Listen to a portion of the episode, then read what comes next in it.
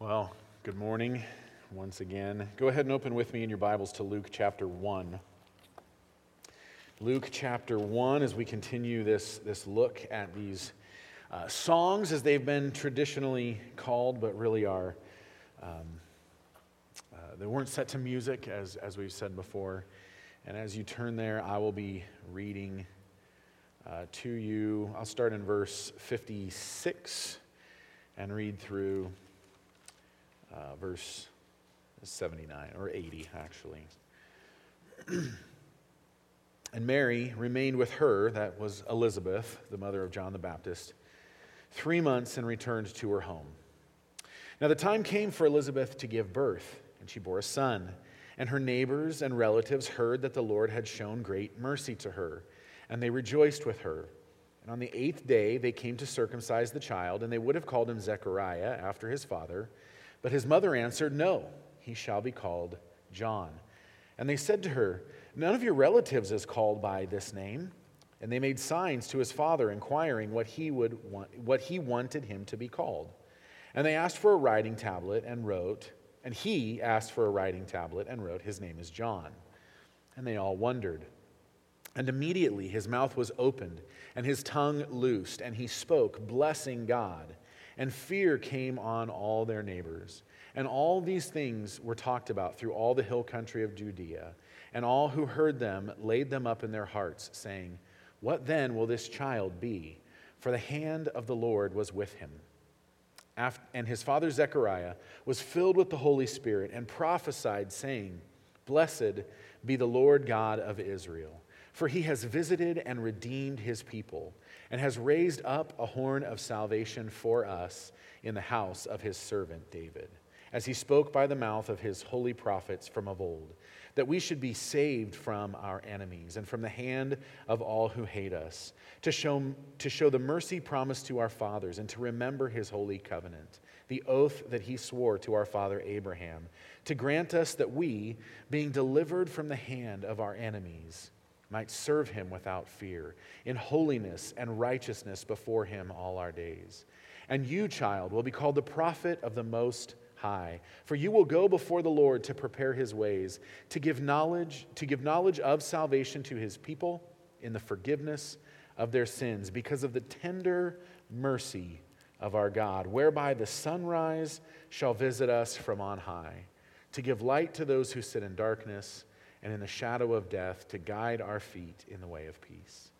And the child grew and became strong in spirit, and he was in the wilderness until the day of his public appearance to Israel. Let's pray. Heavenly Father, we once again thank you for your word, your word that instructs us who we are, who you are, how we are to worship you, how we can be uh, set right with you despite all of the, uh, the brokenness in our world and in our own lives and in our hearts. Father, as we come to your word now, we ask that you would give us uh, open eyes to understand, um, soft hearts to receive it with obedience. Lord, as there is so much here and we're just barely going to scratch the surface of it, Lord, give us clarity in our thinking and understanding how you are a promise keeping God, faithful and true, who always does what he says he will.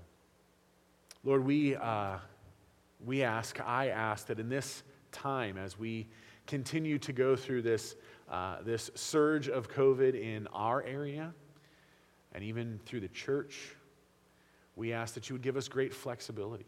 Flexibility in, in how we minister, flexibility in how we go about our daily lives, flexibility to, uh, to be willing to accept the changes that you bring to your church.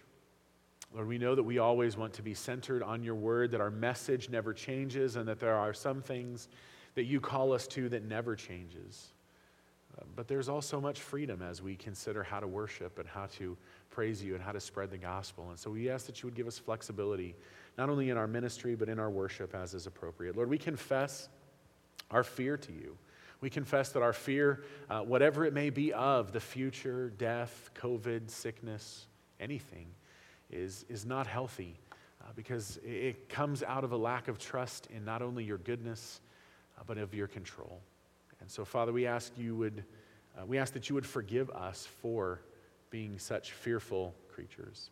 But Lord, we know that you have assured us of pardon because of Jesus and all that he has done with us. And we know that those who have trusted him, as we're told in Romans 4 7 through 8, are blessed because our lawless deeds are forgiven and our sins are covered. And that we are blessed because you do not count our sin because of Jesus. Lord, we think this morning of First Community Church in Milton Freewater and their pastor John as he considers how to lead his congregation through this time. Lord, we ask that you would be glorified uh, in word and deed in that church, that he would preach the gospel faithfully, and that you would bless that church in accordance with his faithfulness. Lord, that you would give that church and us a great desire to reach out with the gospel and tell people about what you have done for, for us through Christ. Lord, let the words sound forth from us even today, and we ask it in Jesus' name. Amen. Would it be wise to, uh, to believe uh, ridiculous promises before they are fulfilled? Let me see if I can paint a picture for you. I bet we could pack this place, even amidst COVID, if we began an advertising campaign this week that said that I was going to give a million dollars to anybody who came to church next week. Now, I can make that promise, but it would be foolish to bank on that promise. It would be foolish to go out this week and buy a new home and a new car and Christmas gifts for your families because you would think, well, I'm going to come next week, I'm going to get a million dollars, and I'm going to pay it all off. It does not work that way for several reasons. One is that I simply do not have the resources to give everybody who showed up, or even one person who showed up, a million dollars. Second off, we don't have control. Even if I did have those kind of resources, even if I did have enough money to give a million dollars to everybody who came next week, there's no guarantee that you or I would be alive next week to receive such a promise. But who can thwart the promises of God? Who, who can stop him in what he promises? What, what can he promise that he cannot deliver? I remember you, you have weird conversations when you grow up going to a Christian school, but you know, uh, element, upper elementary school, you know, one of the questions that is probably still going around uh, today, probably not even only in elementary schools, but was can God make a rock so big that even He can't lift it? It's a completely wrong question. Uh, the question is not can he, the question is would he. Here, here, let me rephrase the question for you Can God do anything? I think the answer biblically is no. That might surprise us. Is he powerless to do anything? No, this is not a matter of power. This is a matter of character. Because we're told in James, for example, and, and 1 Peter, that God cannot lie, that God cannot deny himself.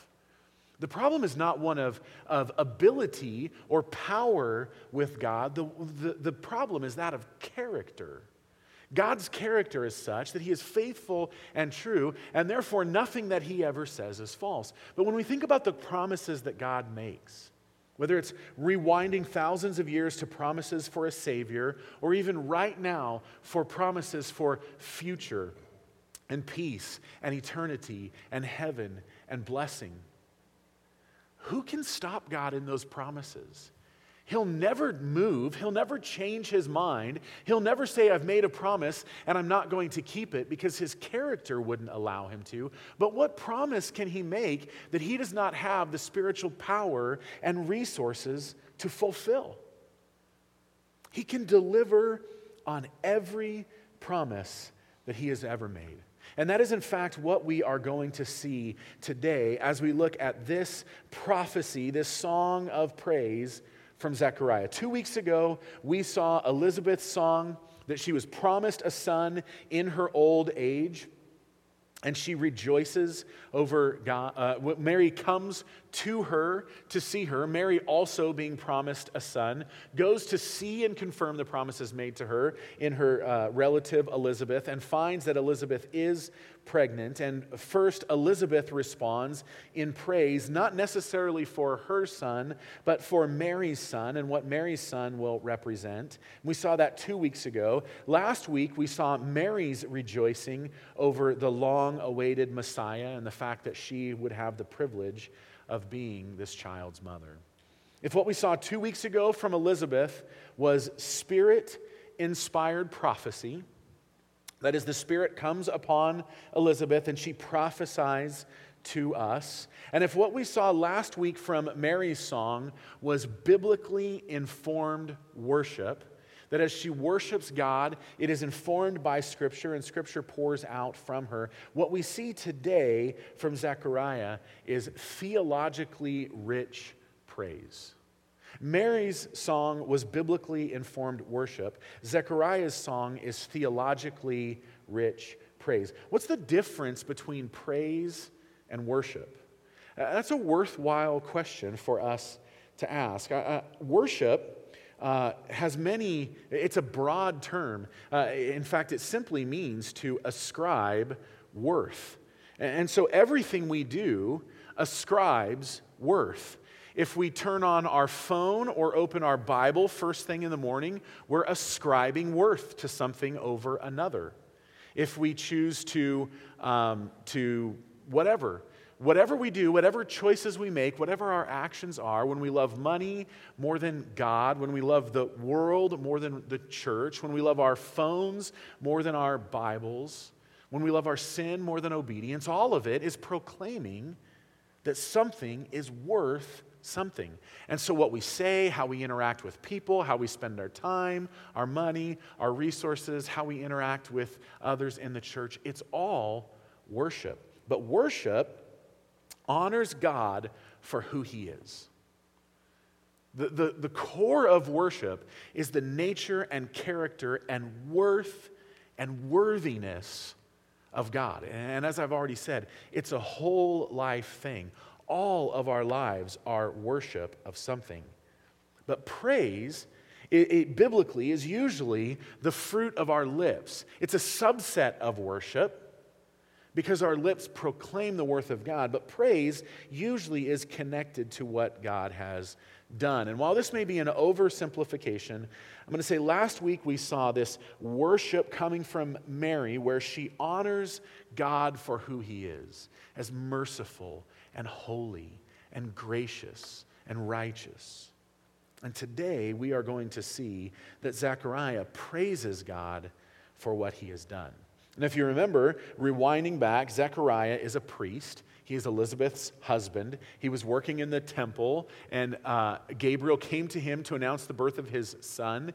He doubted the promise of his son, and so his lips were sealed. This is a, a man who is uh, skilled and versed in the word of God and had an active role in the temple, and he has not been able to speak for nine months. He was told he would not speak at all until this child was born. And so we have to understand that, that there is probably, I mean, imagine not being able to speak for nine months. Even the most introverted and quiet of people would probably have something to say.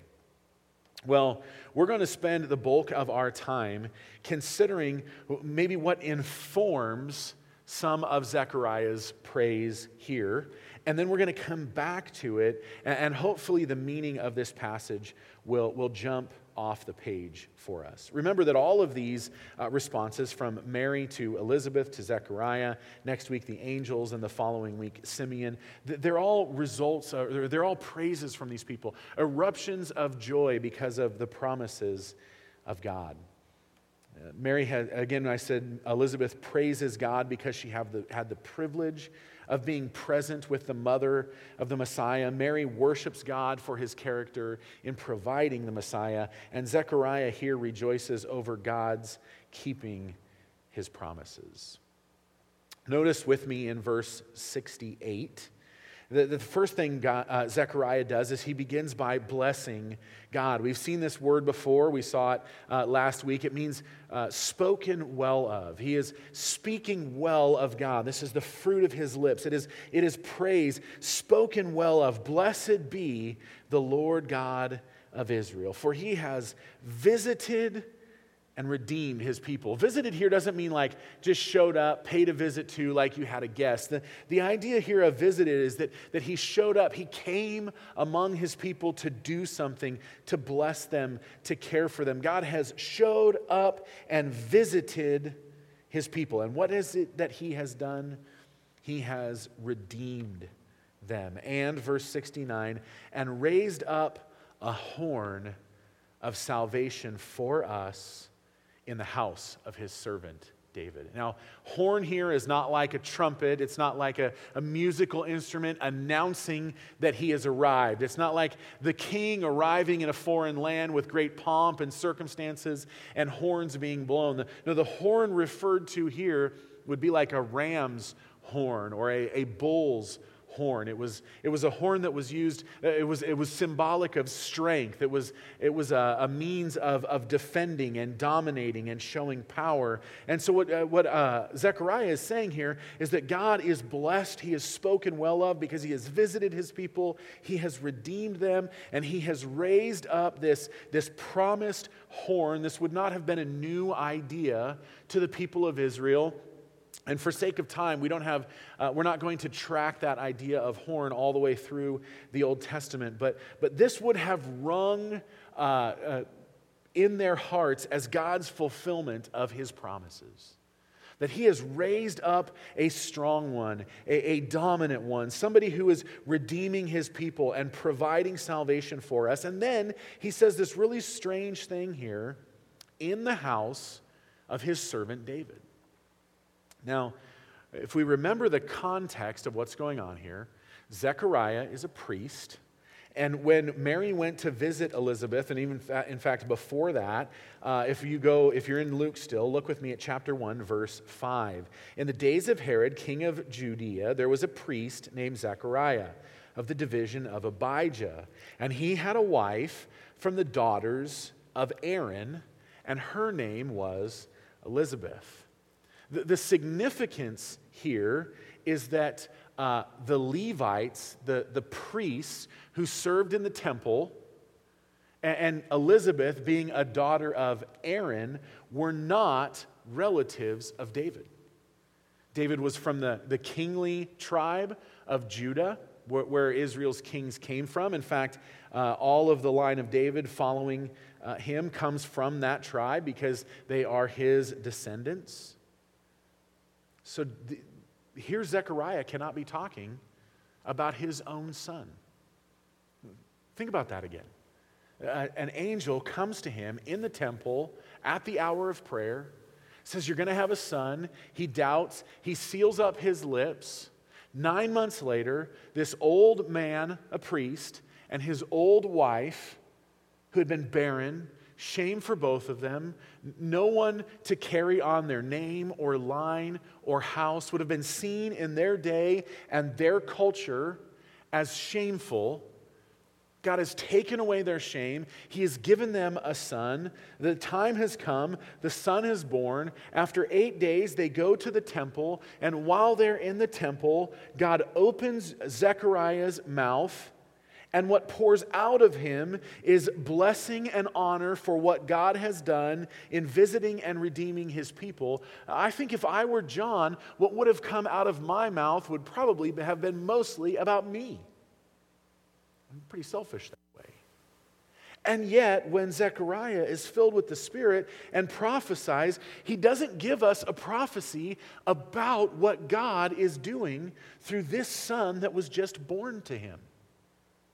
No, he's giving us a prophecy, a praise uh, to God for what he has done in redeeming his people and visiting them and bringing salvation to them in the house of his servant David. He's not even talking about his own son. This praise that erupts out of Zechariah, same as did with Elizabeth, is all about this child that Mary is carrying. not about his own son.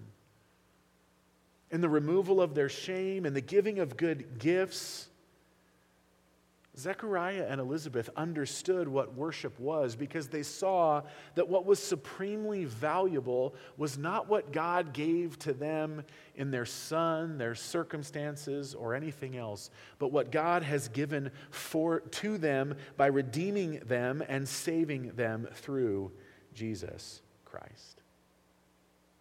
And he goes on after speaking of this child that Mary is still carrying, this horn of salvation that is going to be raised up in the house of David, the servant of God, he mentions two people by name. Of course, David, and verse 73, Abraham. Why would Zechariah mention these two names? Well, I think in order to understand what Zechariah is telling us here and why he is so excited about this child that is coming through Mary and, and the son and his son, John, as representative of this child, we have to understand the promises of God, and, as Zechariah did. And so today, I want to talk about covenants. I want to talk about covenants, and we're going to look at six covenants in the Bible. Now, what is a covenant? It is greater than a promise. A promise or a contract is usually marked by an agreement that if you do something, then I will do something as well. Businesses do this all the time. If I give you money, you will give me product. If I give you money, you will give me services. Or maybe we're exchanging goods. If I give you this good, you will give me that good. Those are contracts that two parties are bound in a relationship uh, that is a give and take relationship. Covenants, however, are much stronger than contracts. Uh, my definition of covenant is simple. Here it is. I believe it's on the slide. A covenant is an irrevocable promise of God.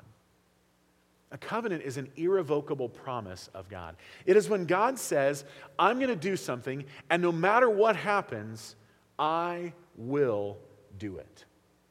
And God has made six covenants. There are some who identify more in Scripture, uh, but, but there are six covenants that are named covenants in Scripture. And so I want us to skim these briefly and see these six irrevocable promises of God in His Word. And then we're going to come back to Zechariah's promise here and see why Zechariah sees these two sons, John, his son, Jesus, who will be Mary's son, as the fulfillment of those promises. So the first covenant, and these are in order as they're given to us excuse me, is the Noahic covenant. The Noahic covenant. It's pretty small up there. Uh, hopefully you can see that, but I'll give you some stuff to, uh, to fill in. Now, the Noahic covenant is named so because it was the covenant given to Noah. And as we look at each of these covenants, we're going to talk about the scope of the covenant. That is, who is it given to? How broad is this promise? Is it a very narrow promise given to some people? Or is it a very broad promise given to many people? We're going to look at the substance of the covenant. That is, what was it that was promised in this covenant? We're going to look at the sign of the covenant. Some of them have signs, some of them do not. And then we're going to look at the span. Oh, how long does this covenant last? And so we'll start with the Noahic covenant. We, we all know that God flooded the earth, He saved Noah and his family. And after the waters subsided and Noah leaves the ark, God made him a promise. And the promise, that is the substance of the Noahic covenant, was that the earth would never again be destroyed by a flood. The scope of this is universal. It's given to all people for all time, as long as the earth exists. God will be done with the world someday, and, He will undo everything He has made and give us a new creation, a new heaven, and a new earth, and a new Jerusalem. But until that time, when God is done with this heaven and this earth, this promise is for every person that the earth will never again be destroyed by a flood. The sign of that covenant is the rainbow. And every time we see a rainbow, we should understand it as God's recommitment, His reminding us of His covenant never to flood the earth. And the span of that covenant, as I've already said, is from Noah and the flood in Genesis 8 all the way to the end of time, the end of history on this earth. That is the Noahic covenant. The second covenant is the Abrahamic covenant. The Abrahamic covenant. If the Noahic covenant can be found in Genesis 8, the Abrahamic covenant, and this should indicate to us how important this covenant is, can be found in Genesis 12, 13, 15, 17, 22, 26, 28, and 35. This is an important covenant. The scope of the covenant, who is this covenant given to? Is to Israel. It is a covenant given to Israel primarily. It is given to Israel primarily. What do I mean by primarily? Well, when God comes to Abraham and he says, Hey, pack up, leave where you live, Ur of the Chaldeans, and go to this land that I've promised you. Look at the stars, look at the sand. I will make your descendants as numerous as the stars in the sky and the sands on the beach, if you can count them all. That is a covenant that is primarily given to Abraham and his descendants who would become the nation of Israel. However, the part of the covenant to Abraham was that that nation that would come from his descendants, from Abraham's descendants, would bless the whole world. That every nation would be affected by this one nation. And so, while, there, while the scope of the Abrahamic covenant is given to the nation of Israel, part of the promise that God made to that nation is that the whole world would be blessed. The substance of that promise, the substance of that covenant, was that this nation would, would, would one, be a nation, that there would be land, and that they would be a blessing to all nations. Now, this is a reference to the Messiah, a reference to Jesus, who would bear the sins on the cross, not just of the nation of Israel, but of anyone who would believe in him, whether Jew or Gentile, from every tribe and language and nation and tongue. I think it's interesting, and one of the things that we can see is that God, uh, in, in God's fulfillment of his promises, is he promises the nation of Israel. Of course, it's not named that because Israel is one of Abraham's grandchildren. Uh, but but he, God promises this nation land and a nation and to be a blessing. How many nations in history, mankind, after having ceased to be a nation, have returned to their land, returned to being a nation, returned to speaking their language. Anybody want to fashion a guess? Just one. Israel is the only nation in the history of the world ever to have been destroyed as a nation and then returned as a nation to its land and with its language and with its people. The sign of that uh, covenant to Abraham was circumcision. And I believe, though there are some who disagree, I believe the span of the Abrahamic covenant to be from the time God gave it to Abraham, starting in Genesis 12, uh, to the end of all time. I, th- I think it's an eternal. I think it's uh, an, an, an not eternal, but, but I think it spans the entire time of human history. The span of the Abrahamic covenant is from Abraham to the destruction of the earth.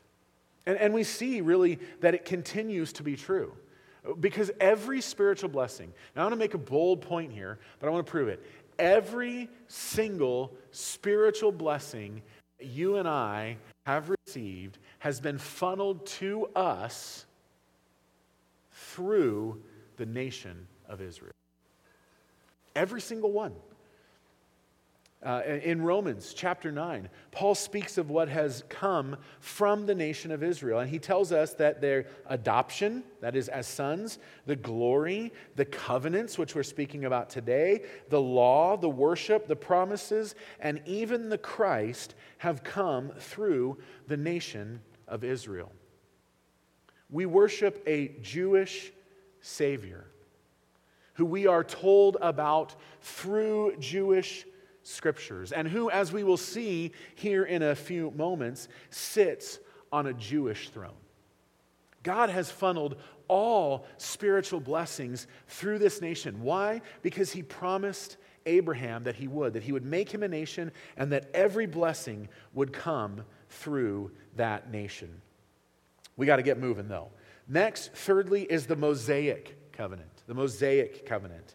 That is Exodus 19 through 24. This is after the release of the people of Israel from the nation of Egypt. They're wandering in the desert. Moses goes up to Sinai. God gives initially 10 commandments. He expands over time on, on the law given there to Moses. So the Mosaic covenant is this, this covenant that God makes between himself and the nation of Israel. And so that's our scope. It is a national covenant. It is given to the nation of Israel. And, and it is a, a little bit different than the other covenants. It is still irrevocable, but it is a bit of an if then covenant where God says, if you obey, there will be blessings, and if you disobey, there will be cursings.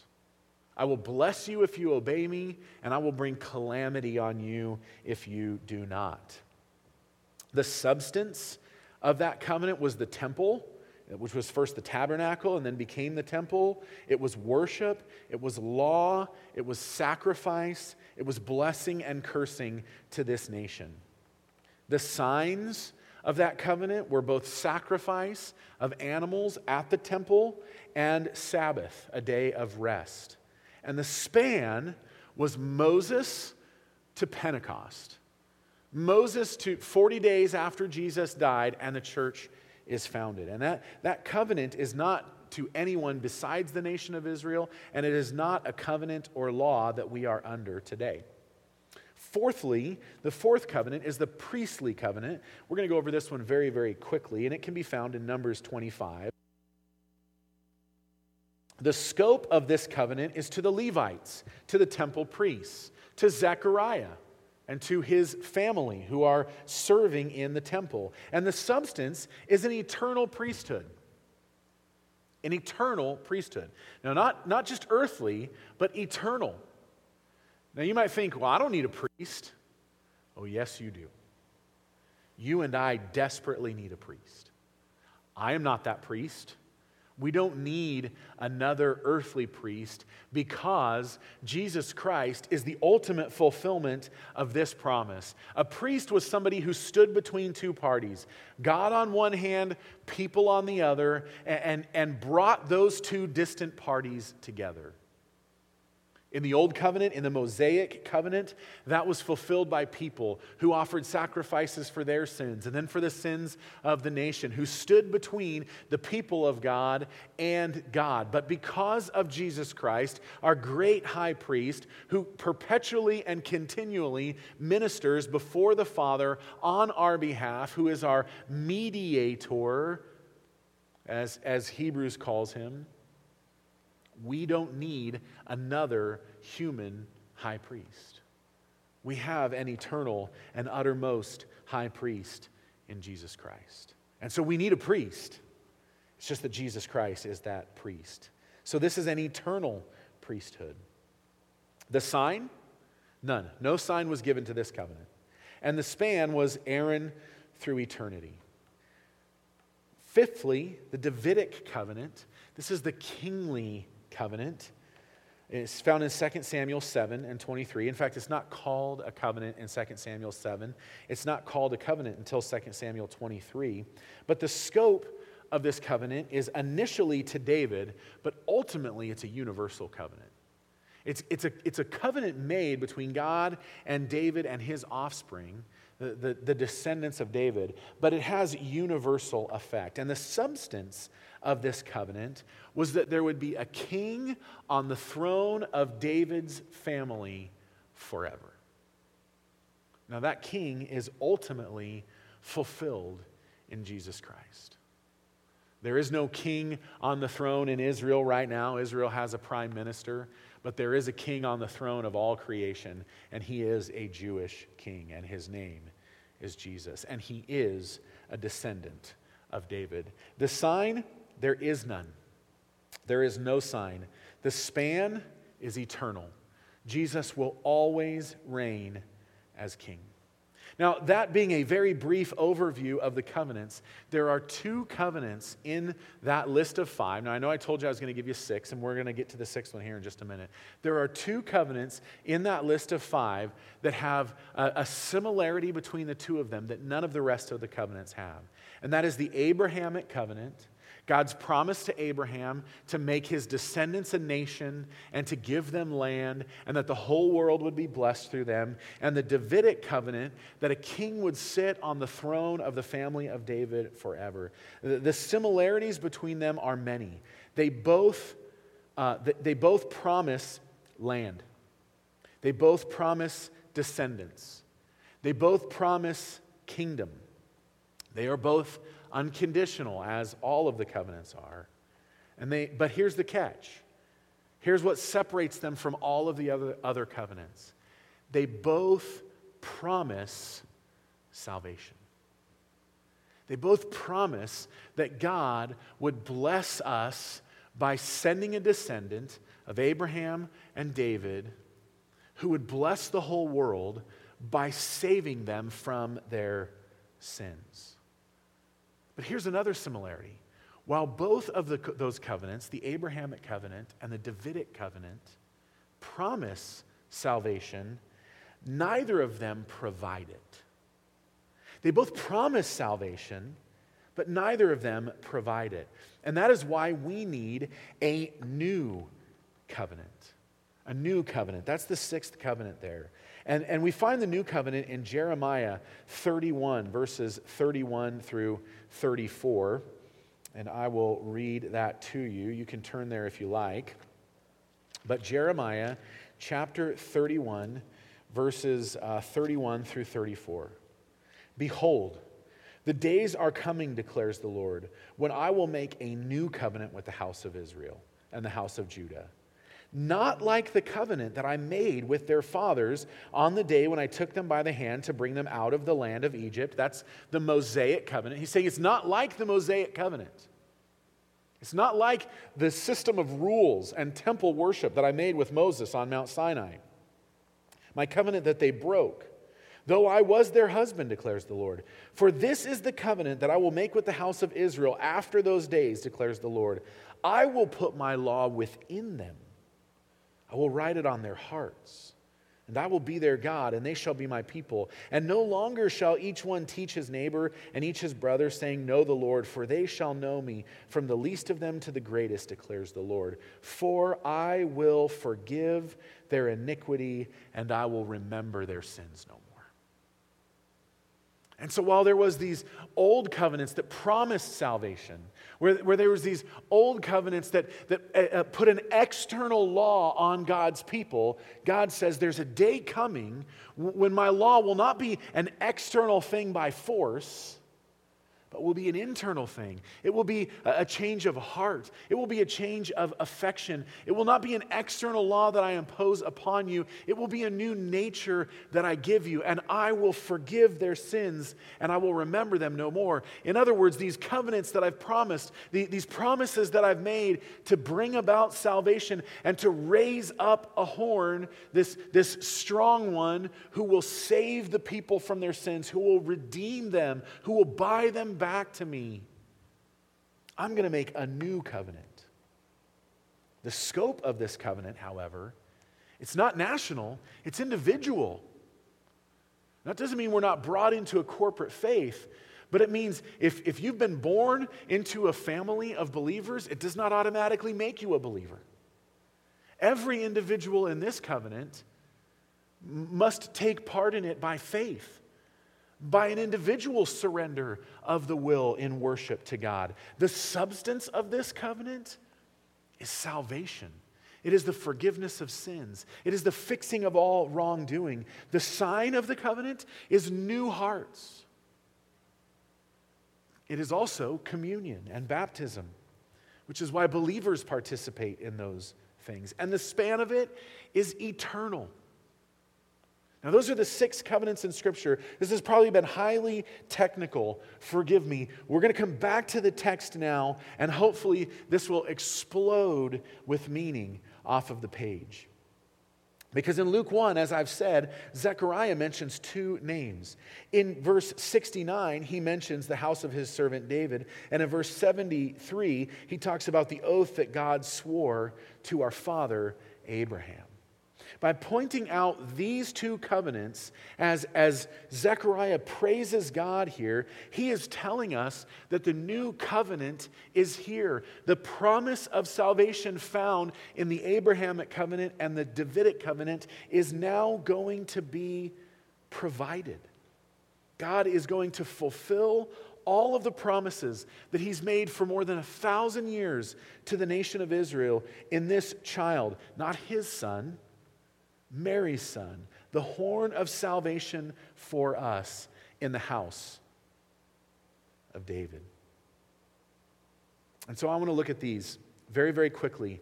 I want us to see these, these three covenants fulfilled the fulfillment of the promise to David, the fulfillment of the promise to Abraham, and the fulfillment of the new covenant. And these will go very quickly. The fulfillment of the promise to David is found in verses 69 through 71. In fact, we'll look at verse 68 as well. Blessed be the Lord God of Israel for he has redeemed, he has visited and redeemed his people and raised and has raised up a horn of salvation for us in the house of his servant David, as he spoke by the mouth of his holy prophets from of old, that we should be saved from our enemies and from the hand of all who hate us. Our greatest enemy, by the way, that we are saved from is not external, it's internal. It's ourself, it's our sin that destroys our relationship with God and with each other. What is the greatest of all enemies that needs defeated in our life that Jesus came to defeat? It is sin. But the Lord swore to David a sure oath. Psalm 132 11 says, The Lord swore to David a sure oath from which he will not turn back. One of the sons of your body I will set on your throne. And Psalm 132 17, or 17 reads, There I will make a horn to sprout for David. I have prepared a lamp for my anointed. Israel knew from the Psalms and other scriptures that, that this horn that would be raised up in the house of David was the fulfillment of these promises. Jesus was the fulfillment of God's covenant promise to David. Isaiah 9, 6 and 7, we've already seen it this morning. For to us a child is born, to us a son is given and the government shall be upon his shoulders, and his name shall be called Wonderful Counselor, Mighty God, Everlasting Father, Prince of Peace. Of the increase of his government and of peace there will be no end. And on the throne of David and over his kingdom, to establish it and uphold it with justice and with righteousness from this time forth and forevermore, the zeal of the Lord of hosts will do this. Zechariah is telling us the promise of salvation made by God to David is here. He has arrived, this horn from the house of David. And then he goes on to explain to us the fulfillment of the promise to Abraham. Verse 72, uh, let's pick up there. To show mercy promised to our fathers and to remember his holy covenant. Notice that he does not say to show mercy provided to our fathers. Now, this does not mean that, they, that Old Testament saints could not be saved. It simply means that God had not provided the means of their forgiveness yet. He promised them forgiveness, He promised them a horn, He promised them salvation, and Jesus is here to do exactly that which was promised to bring the mercy of God and to remember God's holy covenant. The oath that he swore to our father Abraham to grant us that we, being delivered from the hand of our enemies, might serve him without fear in holiness and righteousness before him all our days. This is exactly what Jesus came to do to give us new hearts, to turn our hearts from a love of sin to a love of God, to forgive us of our sins, to redeem us from our sins, to free us from our sins, and turn us to God that we might worship Him without fear in holiness and righteousness before God all our days. By faith, righteousness was counted to Abraham, and by faith, it is counted to us. When we believe in this baby, not John, but Jesus, in his sinless life, in his death in our place, and in his victorious resurrection, the righteousness of Christ is counted to us as it was to Abraham and as it was promised thousands of years before. And then in verses 76 to 79, Zechariah shows us not only how this child, Jesus, fulfills the Davidic covenant and fulfills the Abrahamic covenant, but he fulfills the promise of the new covenant. And in verse 76, by the way, notice it shifts to John and you, child. So verses 68 through 75 are about the horn in the house of God's servant David. That's all about Jesus. Now he shifts to John. And you, child, will be called the prophet of the Most High, for you will go before the Lord to prepare his ways. You will go before the horn. You will go in front of him, as we're told in Malachi 3:1, to give knowledge of salvation to his people in the forgiveness of their sins. And why is God going to provide the forgiveness of sins for these people? Verse 78 because of the tender mercy of our God whereby the sunrise shall visit us from on high to give light to those who sit in darkness, in the shadow of death, to guide our feet in the way of peace. The sun is coming. He uses S U N here, but we might insert S O N. Mary is carrying him. He is on his way, but you, child, you've been born. You're going to go before him. You're going to be the promised forerunner of Isaiah and Malachi, and you are going to, to begin to show the world that, that the light is coming into the world, that Jesus is here, that he's going to redeem his people from his sins, that he is going to fulfill all of the promises of God. That every promise of God will find their yes and amen in him. But John, this child, what does he represent? He represents the dawn. He represents the light beginning to shine. The sun is beginning to come up. He's here. He has arrived. It is time for this new covenant. It is dawning. The sun is not up yet, Mary is still carrying him, and he won't go into public ministry for another 30 years after she bears him. And after that, he won't die for another three years. But John the Baptist is the light before the sun. He is the fulfillment, not, not John, but Jesus is the fulfillment of all of the promises of God. Oh, it is my prayer that by faith in this child, this horn of salvation, who lived the sinless life that you and I cannot live, who died in our place to pay for the penalty of our sin because of the tender mercy of our God, and who was raised victoriously. Oh, I pray that you, through faith, have entered into the new covenant of God for the forgiveness of your sins. And if you have, if you are trusting in the righteousness of Christ, for the defeat of your greatest enemy, sin. If you are trusting in the righteousness of Christ to be your righteousness that makes you acceptable to God, if you are trusting in his death as the death that gives you life and his resurrection as the victorious proof that he is able to offer life, oh, it deserves the uttermost praise. Not only from our lips, but from our whole lives as we display that this, this child, this horn, is the fulfillment of all of the promises of God and worth our uttermost devotion and affection. Lord, you are a promise keeping God. And, and uh, hundreds of years before Jesus came, you promised that he would come and would save us from our sins because you are a tenderly merciful God. Because you delight in showing mercy. And you delight in mercy so much that you are willing to bear the penalty of our sin so that you could be merciful to us. Lord, we know that all uh, of the defeat of all of the difficult things in our life death, sin, sadness, sickness.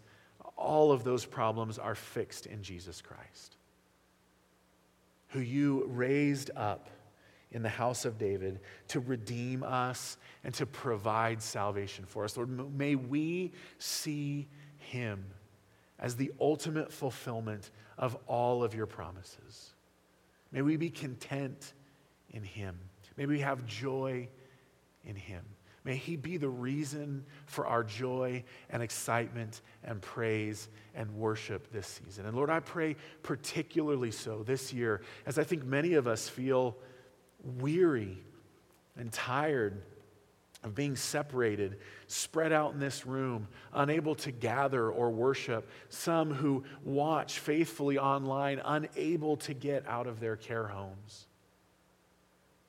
Lord, may you combat all of that difficulty and struggle and sadness with the joy of the birth of this Son. And may, may we see that we're not just looking at the dawn but we live in the light of the Son who came and died for us and lived for us and lives perpetually, forever, eternally before you as our great high priest to cover every single one of our sins and ultimately someday usher us into the perfection of heaven.